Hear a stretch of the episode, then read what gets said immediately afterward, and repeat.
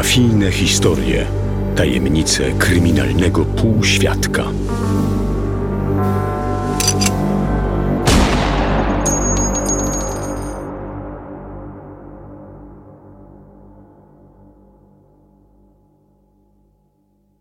No i mamy rok 1991, rozpoczynając tym samym kilkuletni okres ciszy w medialnych doniesieniach na temat gangsterskich porachunków.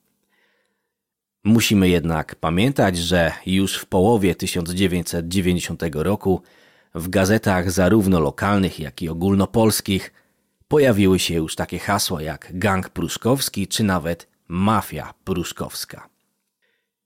Po akcji w motelu George z niejasnych do końca powodów, mniej więcej aż do wiosny 1994 roku, prasa przestała interesować się tematem półświadka i próżno szukać w niej artykułów opisujących poczynania polskich gangsterów.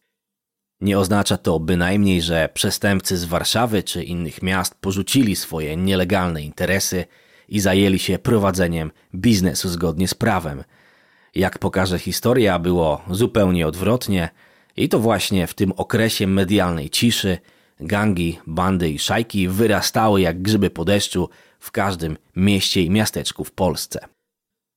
Szukając odpowiedzi na pytanie, z czego wynikała ta kilkuletnia przerwa w opisywaniu wydarzeń i postaci współświadka, poprosiłem o komentarz Andrzeja F. Florka, współpracownika dobrze znanego Wam Pershinga, który doskonale pamięta okres przemian w warszawskim półświadku i który w całej tej serii będzie pełnił rolę mojego przewodnika po dawnym kryminalnym podziemiu stolicy.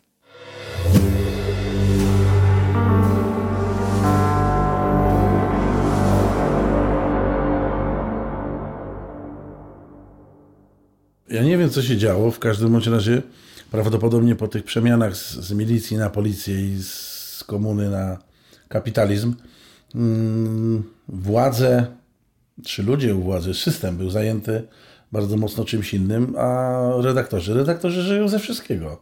Więc y, dlatego może nazywali to tak szumnie mafia i tak dalej, bo pasowało to do, do wydarzeń różnych a przy okazji zwiększało bardzo mocno nakład. Wtedy nie było internetu, trzeba pamiętać o tym. I niestety forma papierowa była jak najbardziej y, formą taką przemawiającą do czytelnika, więc to wszystko szło. A dlaczego przez te powiedzmy 3-4 lata nie było? Być może te zorganizowane grupy, czy ta zorganizowana grupa no bardzo ostrożnie sobie poczynała, dopóki my, wydaje mi się osobiście, że dopóki nie systematycznie nie, nie zaczęły powstawać wybuchy i padać trupy. Tak bardzo mocno, bardzo mocno te, te trupy i te wybuchy zaczęły, mógłbym powiedzieć, z początkiem roku 94. Więc wydaje mi się osobiście, że chyba przez to, że zaczęły być y, wybuchy i jakieś porachunki, gdzie nie było pobić, tylko była użyta broń palna, no to wtedy nie dało się po prostu ukryć tego, bo trzeba było, to była normalna informacja, bo policja musiała się tym zająć, a policja automatycznie przekazywała komunikaty do prasy, do telewizji. No i wydaje mi się, że to wtedy zaczęło lecieć po równi pochyłej, jeżeli chodzi o taki, a nie inny sposób przepływania informacji. Czyli prawdopodobnie też duży wpływ ma na to, że te grupy przestały być tak hermetyczne i anonimowe, i anonimowe bo tak jak e, wspomniałeś, że rozwiązywano konflikty gdzieś na uboczu, przy użyciu pałki. Może hermetyczne grupy były, bardzo długo były, też do momentu, kiedy nie weszły narkotyki, bo na początku było to bardzo, no tak było źle to postrzegane, jako słabość. Ale niestety narkotyki no tak ekspansywnie weszły na rynek, że, że to się jadło się jak puder jak sałatkę, więc y, co niektórzy się krygowali troszkę i pamiętam do, do WC, do kibla schodzili tam gdzieś, szarpali się z tym, wąchali, a potem to wystarczyło tylko odwrócić się tyłem do stolika, zrobić to na innym stoliku, bo to stało się modne. I wtedy y, ta hermetyczność już troszeczkę zaczęła no niestety być trudna, i dlatego potem zaczęły się jeszcze inne rzeczy. Ale jeżeli chodzi o, o, o, te zdarzenia, no to, to, to, to na przykład policja później, po fakcie się dowiadywała, że te przemytnicy byli okradani z papierosów, y, z, ze spirytusu, że na przykład wykupywali papierosy, to się okazywało, że wykupywali tylko przednią ścianę z papierosów, a reszta w środku y, to, były, to była imitacja i tak dalej, i tak dalej. A to wszystko wydaje mi się osobiście, że krótko po fakcie było dopiero jakby powiedziane, potem zostało mocno y, niejednokrotnie rozdmuchane. No a jak już co po niektórym się języki porozwiązywały, no to no to takie szczegóły dochodziły do prasy, które oni mogli sobie w dowolny sposób rozbudowywać i kierunkować y, jak chcieli.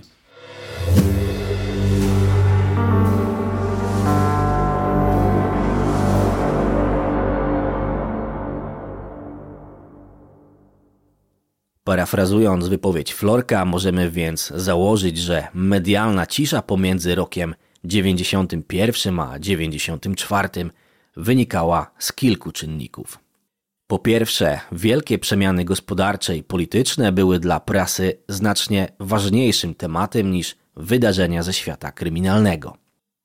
Po drugie, światek gangsterski potrafił w tamtym czasie rozwiązywać konflikty bez używania na dużą skalę broni palnej, nie mówiąc już o ładunkach wybuchowych.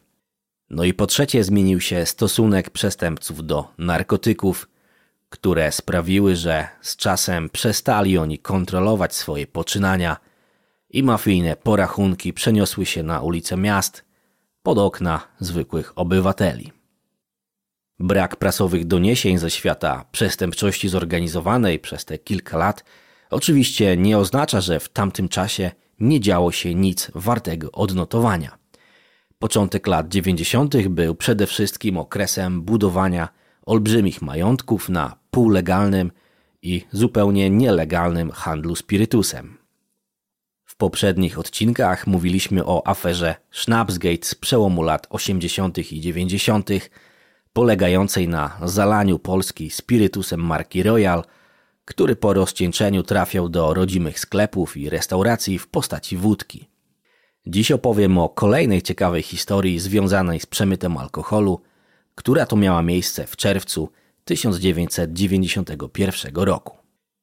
Co warto zaznaczyć, do zdarzenia doszło w czasie wizyty w Polsce papieża Jana Pawła II, który w dniach 8-9 czerwca zawitał również do Warszawy. Krótko przed jego przyjazdem do stolicy, warszawska policja w magazynie pod mostem Grota Roweckiego namierzyła 120 beczek nielegalnego spirytusu. Obiekt, jak się okazało, należał do Ludwika A. Ludka i Jana K. Malarza, przyszłych bosów Wołomina, którzy prowadzili tam legalną hurtownię napojów. Po znalezieniu tam nielegalnego alkoholu magazyny zamknięto, drzwi oplombowano i postawiono przed budynkiem policjantów, mających zadbać o to, aby nikt nie próbował odzyskać zarekwirowanego alkoholu wycenianego na 4 miliony złotych. Papieska wizyta w Warszawie sprawiła jednak, że do pilnowania porządku w stolicy potrzebna była ogromna liczba mundurowych. Tym sposobem zdjęto straż spod bramy magazynu, zostawiając tam jedynie dwóch młodych funkcjonariuszy. Kiedy papież wyjechał już z Warszawy i policja wróciła do sprawy spirytusu, 120 beczek wciąż znajdowało się w magazynie Ludka i Malarza. Z tą jednak drobną różnicą, że nie było w nich ani grama alkoholu. Spirytus w niewyjaśniony sposób wyparował z beczek w czasie obstawiania przez policję wizyty papieskiej.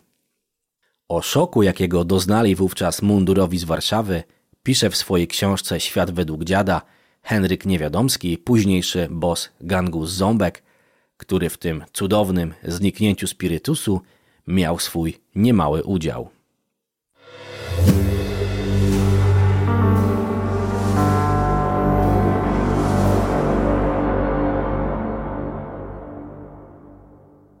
Kiedy wybiła dokładnie szósta, policjanci ruszyli do akcji.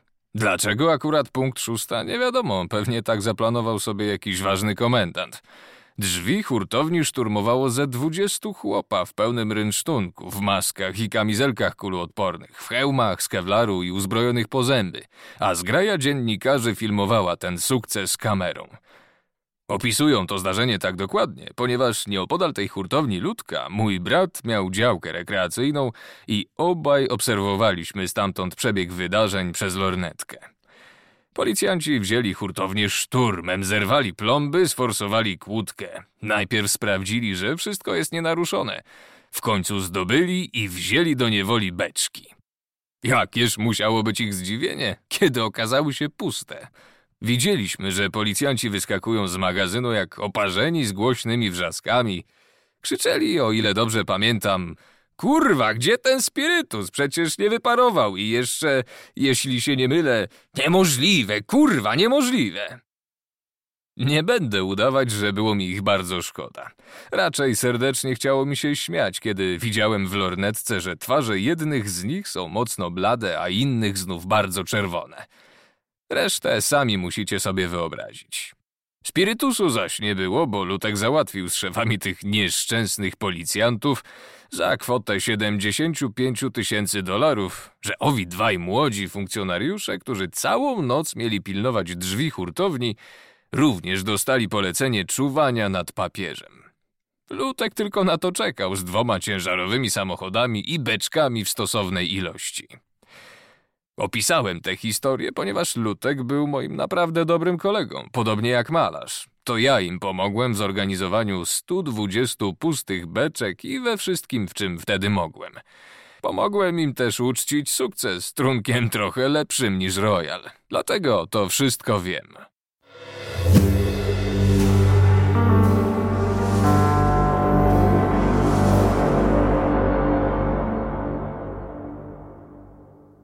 Jak podsumowuje sprawę dziad, Lutek i malarz po całej akcji rozpuścili plotkę o tym, że alkohol został wylany nocą do Wisły.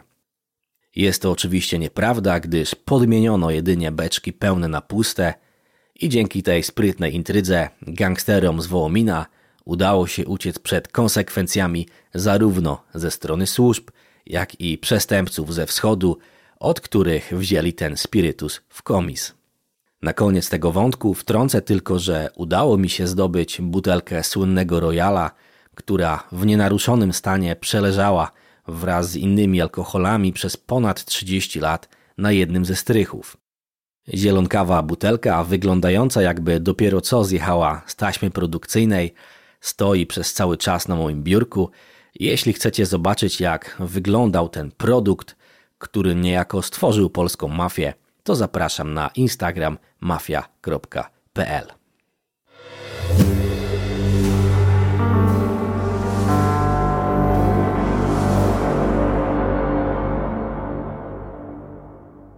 Pozostajemy jeszcze na moment w temacie spirytusu, gdyż historia, która wydarzyła się we wrześniu 1992 roku, ponownie związana jest z przemytem alkoholu.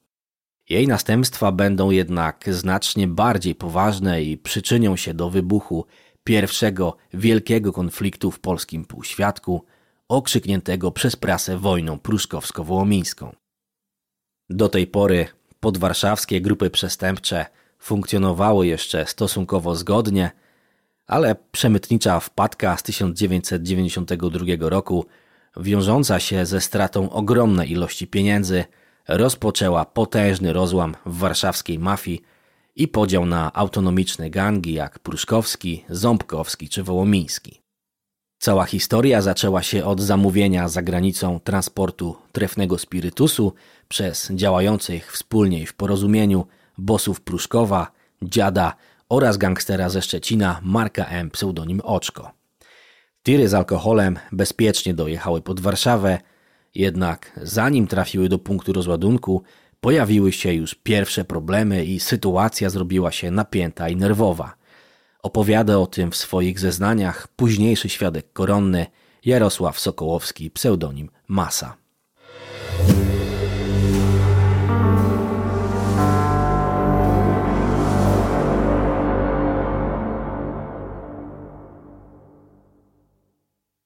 Jak zajechaliśmy z Kiełbińskim na parking, to stały tam, tak mi się wydaje, dwa tiry i samochód osobowy, w którym byli, o ile dobrze pamiętam, parasol i klimas. Kiełbiński zwolnił, machnął ręką i krzyknął przez otwarte okno, że mają ruszyć.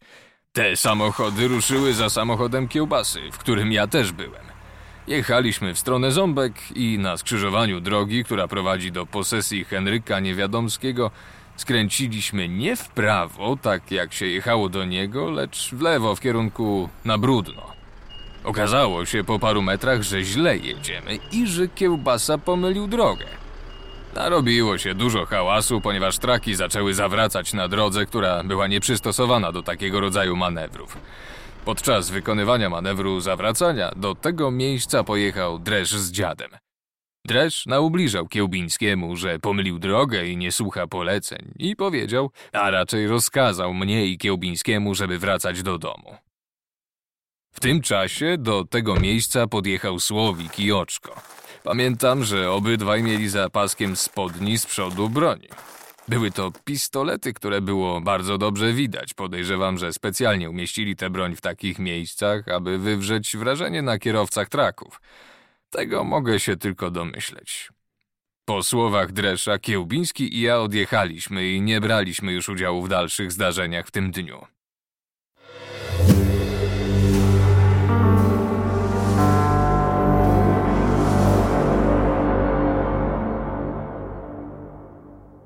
Kiedy wreszcie dojechali do podleśnego magazynu dziada, do akcji wkroczyła policja i schwytała na gorącym uczynku wschodzące gwiazdy polskiej mafii, dziada, Słowika i Oczkę.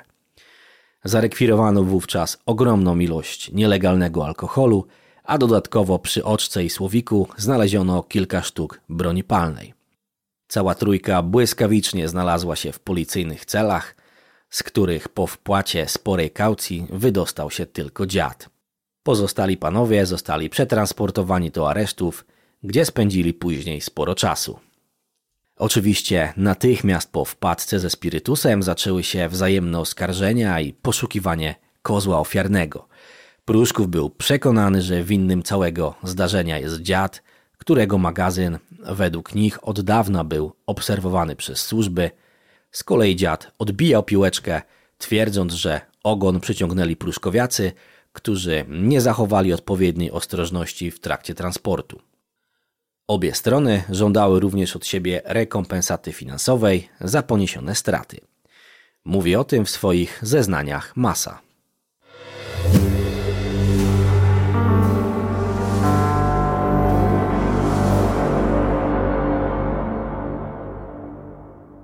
Następnego dnia dowiedziałem się, chyba od Jacka Dresza, że był nalot policji na magazyn, gdzie był składowany spirytus. I w konsekwencji tego zostali aresztowani dziad, oczko i słowik. Dresz nie mówił mi o szczegółach tego najazdu policji na magazyn. W późniejszym czasie byłem świadkiem spotkania grupy z Henrykiem Niewiadomskim. Ze strony grupy pruszkowskiej było tam bardzo dużo osób. Ja tam uczestniczyłem, bo był tam Kiełbiński. Było tam około 30 lub 40 osób, w tym ci najważniejsi, to znaczy Raźniak, Wańka, Pershing, Jacek Dresz. Były jeszcze inne osoby, ale teraz już nie pamiętam, kto konkretnie. Wańka wtedy rozmawiał z Henrykiem Niewiadomskim. Nie pamiętam, gdzie odbywało się to spotkanie. Wańka rozmawiał z dziadem i żądał od niego 300 tysięcy dolarów amerykańskich za utracony towar. Dziad nie chciał się na to zgodzić i uważał, że odpowiedzialność za utracony towar leży po stronie grupy pruszkowskiej, która przyciągnęła ogon policji. Wańka i dziad mieli do siebie pretensje. Ostatecznie Wańka oświadczył dziadowi, że ma on dostarczyć pieniądze w określonym terminie. Zaraz potem wszyscy się rozjechali. To był pierwszy powód konfliktu z dziadem, który w późniejszym czasie się rozwinął, gdy Wiesiek Niewiadomski usiłował porwać Wańkę.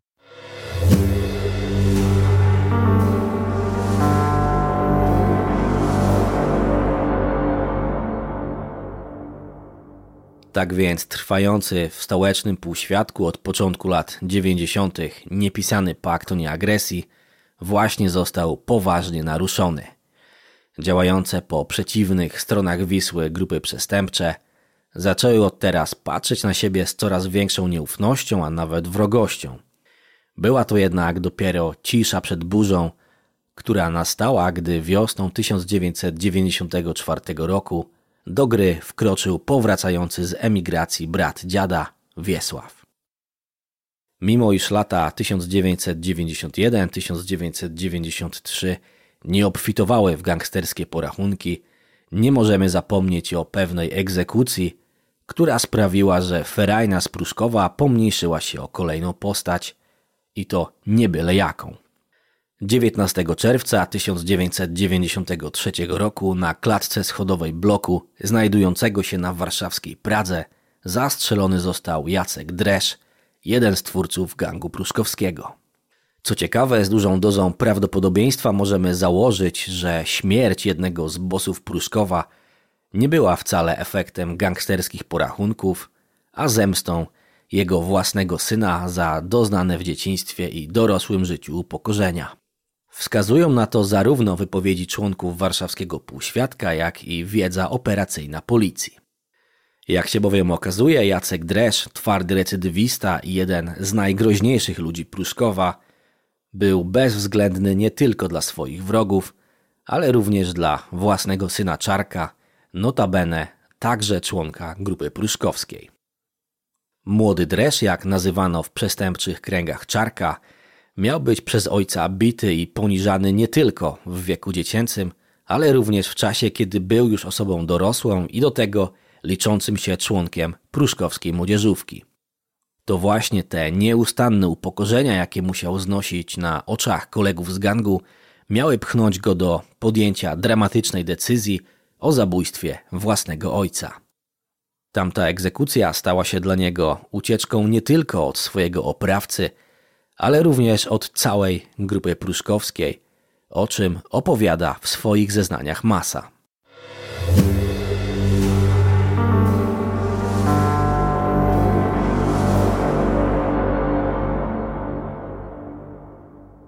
W grupie dochodziło do konfliktów pomiędzy dreszami, ponieważ Jacek krótko trzymał czarka. Nas traktował jak kolegów, a jego cały czas jak niechcianego syna, który musi być mu w pełni podporządkowany. Ośmieszał go przy grupie, nie pozwalał mu na robienie różnych rzeczy, złamał mu charakter. W konsekwencji Czarek odłączył się od grupy i poszedł do grupy Henryka Niewiadomskiego. Początkowo ukrywał, że jest w grupie dziada, dopiero po śmierci ojca przestał się z tym ukrywać.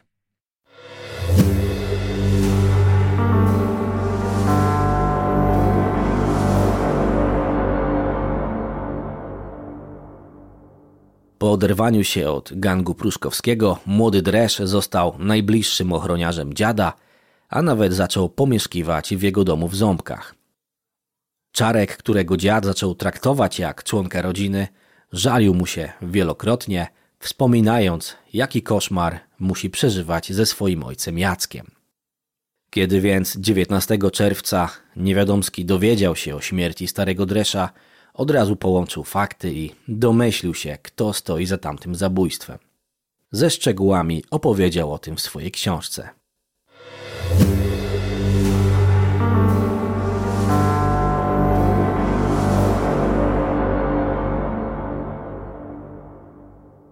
Czarek spał dobrych kilka godzin. W tym czasie w radiu podali komunikat, że został zastrzelony jeden z ludzi Pruszkowa, niejaki Jacek Dresz. Wiadomość ta szybko rozeszła się po mieście, ponieważ zabójstwo było dla grupy pruszkowskiej zaskakującą niespodzianką. Wydawało się przecież, że nikt nie odważyłby się podnieść ręki na jednego z najgroźniejszych ludzi Pruszkowa. Minęło kilka godzin, a Czarek nie wstawał. Wszedłem do jego pokoju i zacząłem go budzić, ale nie reagował. Dziwiłem się, że można tak długo spać. Dopiero wieczorem się ocknął i poprosił o jedzenie. Jadł z apetytem i ciągle powtarzał, że chciałby mieć takiego ojca jak ja. Wtedy go zapytałem, czy wie, że jego ojciec nie żyje. Spytał, o którym ojcu mówię. Jak to? O Jacku Dreszu. I wtedy Czarek zaczął swojemu ojcu ubliżać. Końcu stwierdził spokojnie, że mu się należało i on wcale nie jest tym zdziwiony. Moje słowa nie zrobiły na nim większego wrażenia. Chciał tylko, żeby mu polać wódki, wypije jeden kieliszek i jutro będzie już z nim wszystko w porządku. Dałem mu dwa tysiące dolarów i zapowiedziałem, że póki się nie wykuruje, niech do mnie nie wraca. Przyznał mi rację i przyrzekł, że coś takiego nigdy więcej się nie powtórzy, gdyż od tej chwili jest wolnym człowiekiem. Od razu zrozumiałem, o co mu chodzi. Kiedy już sobie poszedł, powiedziałem do żony, że jestem na 99% przekonany, iż to właśnie Czarek zastrzelił ojca. Żona popatrzyła na mnie i powiedziała, że ja też powinienem odpocząć, bo wygaduję głupoty. Przecież to jest jego ojciec. Wyjaśniłem żonie, że nie jest, tylko był.